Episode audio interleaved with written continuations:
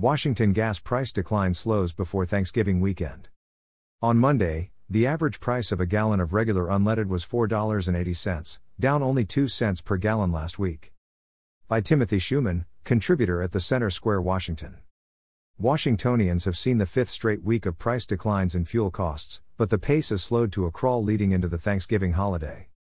On Monday, the average price of a gallon of regular unleaded was $4.80, down only 2 cents per gallon last week, according to AAA data.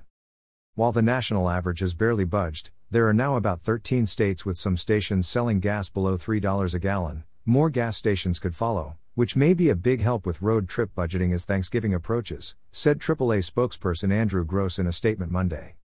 Compared with the national average dropping 3 cents per gallon over the last week, Washington's 2 cent decline was about on par with the rest of the nation. However, the local decline was significantly lower than the 10 cents per gallon decrease of the previous two weeks.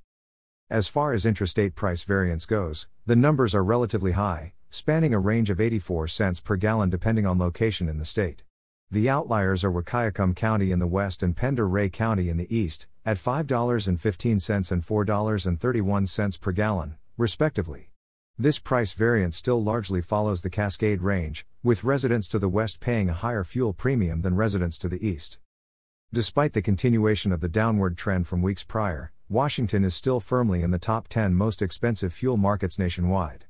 Coming in fourth nationwide, Washington's pump prices were only beat out by Nevada, Hawaii, and California, who filled out third to first on the list. Washington state residents also have a new cap and trade tax to look forward to starting January 1st, which, as previously reported by the Center Square, would drive fuel costs an estimated 46 cents per gallon higher. This will come on top of Washington's current rate of 49.4 cents per gallon of state tax.